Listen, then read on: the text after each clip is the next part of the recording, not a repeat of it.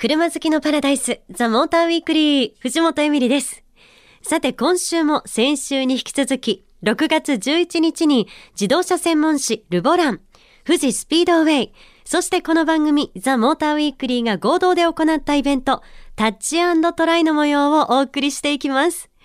え先週はこのイベントに参加していただいた各自動車メーカーの担当者の皆さんとの新車トークショーをお送りしましたけれども、え今週はこのイベントで行われたプログラムを私も実際に体験取材してきましたので、それと合わせてお送りしていきたいと思います。このタッチトライでは、新車に乗れるだけではなくて、富士スピードウェイの本コースを実際に走行できたり、ドライビングレッスンが受けられたり、いろんなプログラムがあったんですね。えー、そして参加者の皆さんは一日中体験をしていただきました。私も実際に体験しましたけど、なんかね、あっという間だったんですけど、私ちょっと運転上手くなったんじゃない？なんてね、思うとこもあったりして。いや、本当に楽しかったです。え今日はですね、そんな模様をお送りしていきたいと思います。ということで、ザ・モーターウィークリータッチトライスペシャル。今日も最後までお付き合いください。藤本エミリがお送りしています。ザ・モーターウィークリー。さて今日も先週に続いて6月11日に自動車専門誌ルボラン、富士スピードウェイ、そしてこの番組ザ・モーターウィークリーが合同で行ったイベントタッチトライの模様をお届けしていきます。このイベントは新車に触れるタッチ、愛車で走行、トライがセットになった車好きのためのイベントなんです。先週はメーカーの皆さんと新車トークショーの模様をお届けしてきましたが、その他にもいろんなプログラムが用意されていて、私も体験をしてきました。えまずは、トヨタプリウスを使った自動駐車 IPA の体験の模様を聞いてください。えーと、これはインテリジェントパーキングアシストというシステムなんですけれども車の周りに12個のこのクリアランスソナーという超音波を使ったセンサーがついていてこれを使って車の周りの空間をこの車が認識しているんですね。で、えー、駐車スペースに対して、えー、まず駐車ができるかどうかをこのセンサーで判断をして駐車ができる場合には通常のバックでの駐車とあと縦列駐車もこのシステムがドライバーに代わってサポートしてくれるというシステムで、えっと、基本的にハンドル操作は全部やってくれるのでドライバーはペダルの操作とギアのチェンジをすればいいと。なので重列駐車が苦手な方なんかはかなり便利に使えるということですね、すごい。あのセンサー本当にたくさん数ついてるんですね。そうですね。見るとわかる。あのじゃあ重列駐車も苦手なんですね私。ですので実際やらせていただいてもいいですか、はい、やりましょうか。はい、よろしくお願いします、はい、お願いしますインテリジェントパーキングアシストのボタンを押します。そうするとこの前の画面に前進してくださいっていうふうに。あとはハンドル操作は車に任せてペダルを操作するだけなのでもう手離しても大丈夫です。アシスト中って出てあ勝手にハンドルが。ハンドル本当に自動で今何もされてないですよねハンドルに。で停車してくださいと出たんで停車します。そしてでこれでアシストを終了しましたあへえこれで OK あっという間ですね。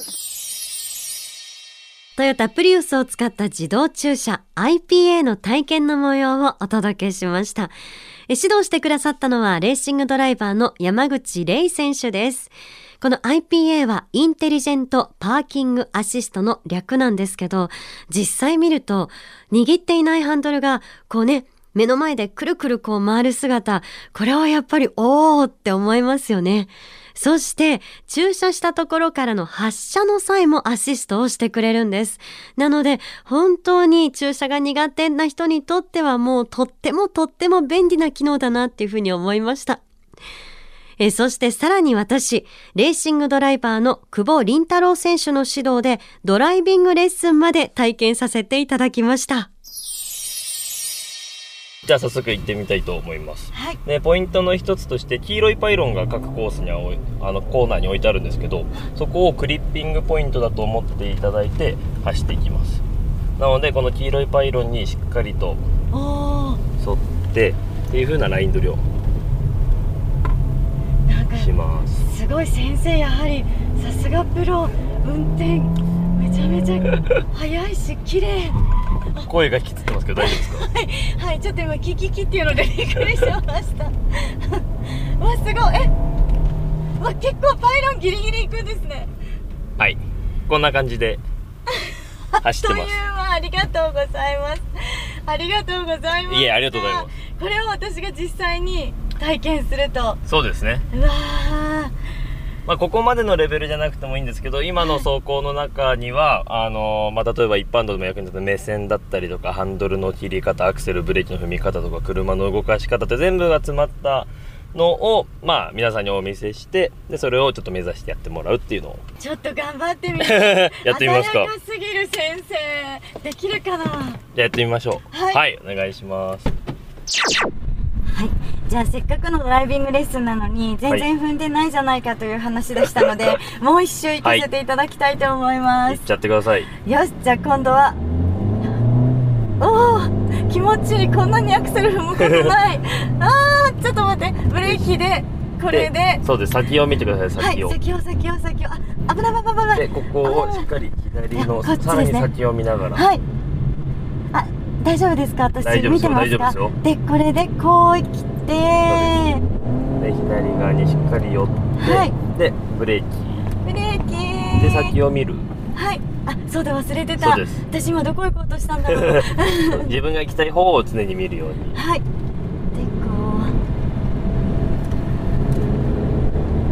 う。あはい、はい、これで大丈夫です。ありがとうございました。あ止まり損ねた。ありがとうございます。楽しいうわーこれ普段できないことだから本当に楽しいし先生に教えてもらうとこんなにあの走れるようになりますね。あ走れてました？大丈夫ですよ大丈夫です。よかった。ありがとうございます。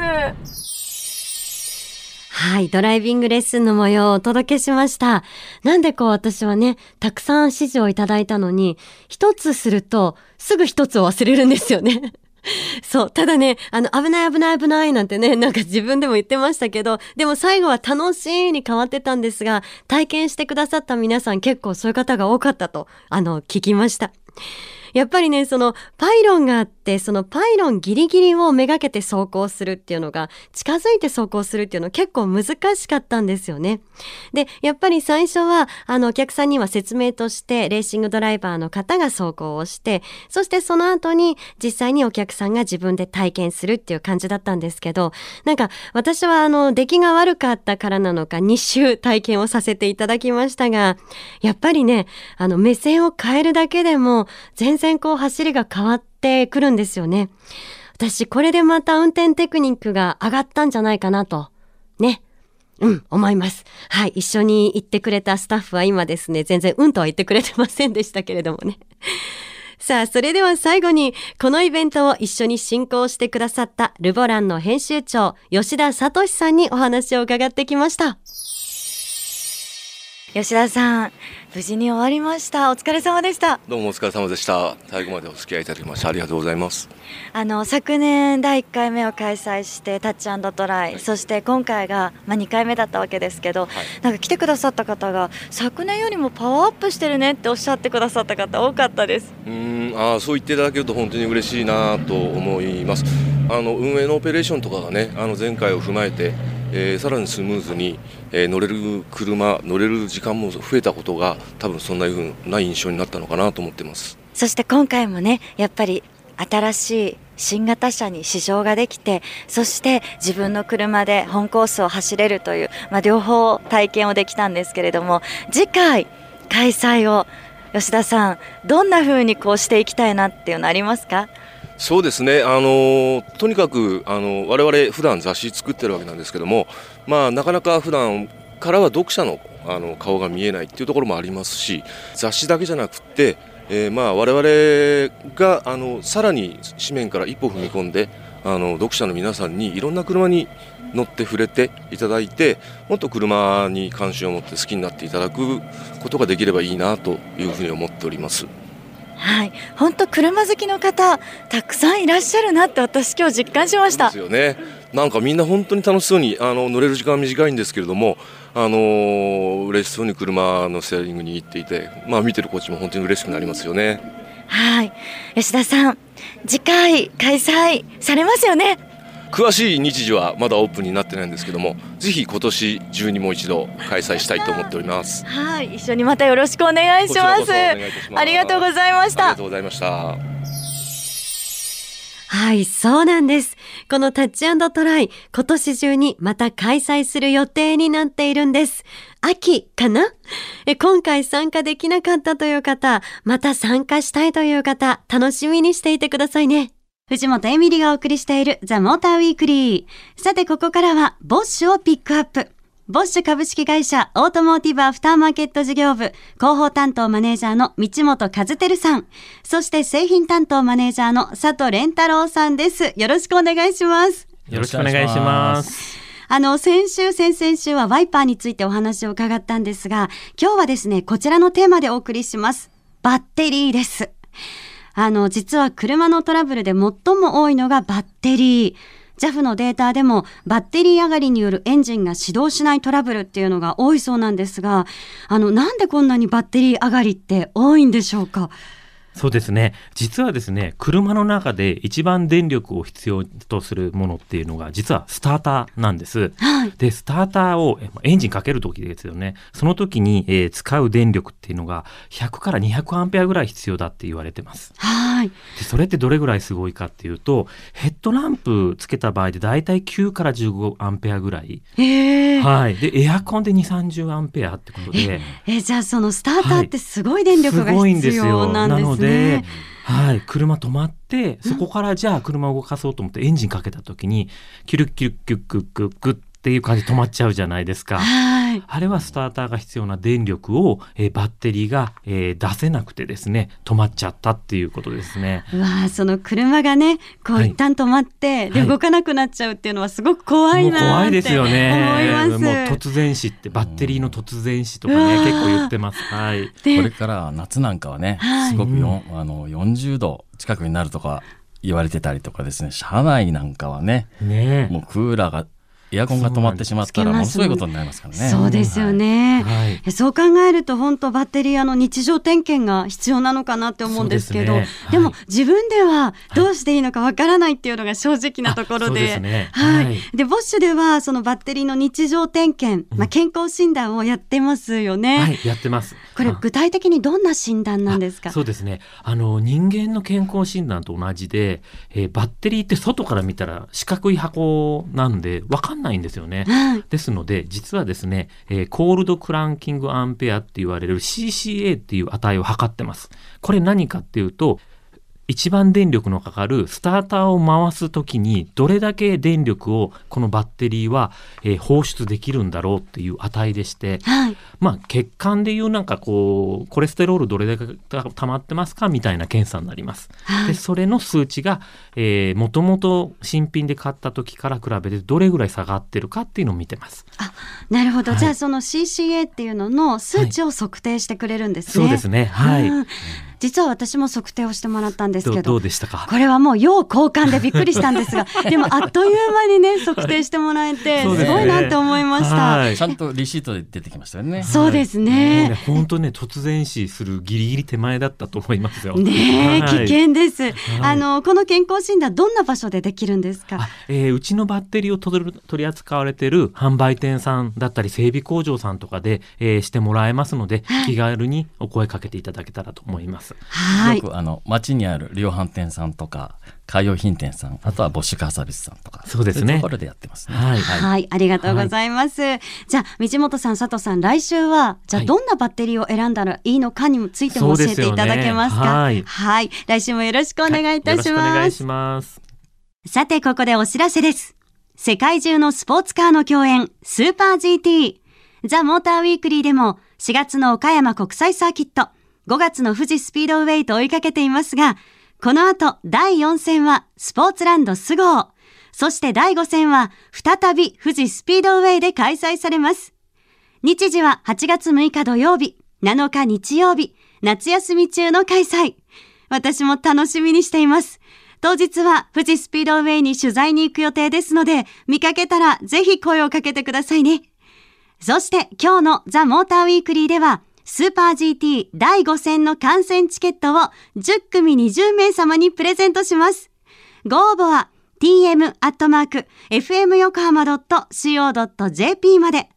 今年のスーパー GT で選手に期待すること、注目しているポイント、また8月の富士スピードウェイで楽しみにしていることから、あなたの愛車自慢や好きなドライブスポットなど、メッセージも書いて送ってくださいね。さあ、そんなスーパー GT 第5戦のチケットが現在発売中です。6日の予選、7日の決勝の2日通しで、一般観戦券、前売りシングル1人5700円、ペア2人は1万300円、中学生以下は無料となります。詳しくは富士スピードウェイのオフィシャルホームページをご確認ください。番組のホームページにも情報を掲載しておきますね。皆さん、スーパー GT で一緒に盛り上がりましょう藤本エミリがお届けしてきました。ザ・モーターウィークリーいかがでしたでしょうか？え今日はタッチトライお送りしましたけれども、なんといってもまずは参加してくださった皆様、本当にありがとうございました。あの、よかったらね、感想も書いて送ってくださいね。そして聞いていて、いやー、ちょっと参加してみたかったなーなんて思った方、タッチトライ、ちょっと恒例イベントになりそうです。秋かな？えー、開催予定してます。日程が決まりましたら、またお知らせしますので、ぜひ楽しみにしていてください。さて、このザ・モーターウィークリーですが、翌週には今日の放送が番組サイト、ザ・モーター .jp にアップされます。こちらもチェックしてくださいね。そして番組の Facebook もあります。こちらでもいろいろな番組情報を発信してますので、Facebook も見てくださいね。そして、ザ・モーターウィークリーでは、あなたからのメッセージをお待ちしています。番組の感想や愛車自慢、好きなドライブスポット、そしてこんな車を特集してほしいなど何でも OK です。また不定期新企画、車の魅力向上委員会へのメッセージもお待ちしています。あなたはなぜ車が好きなんですか？その理由を書いて送ってくださいね。メールアドレスは tm.fmyokohama.co.jp ザモーターの頭文字 tm に続いて、アットマーク、fmyokohama.co.jp です。採用された方には番組オリジナルステッカーをプレゼントします。それでは皆さん、これからの一週間、素敵なカーライフをお送りください。ザ・モーターウィークリー。お相手は藤本エミリでした。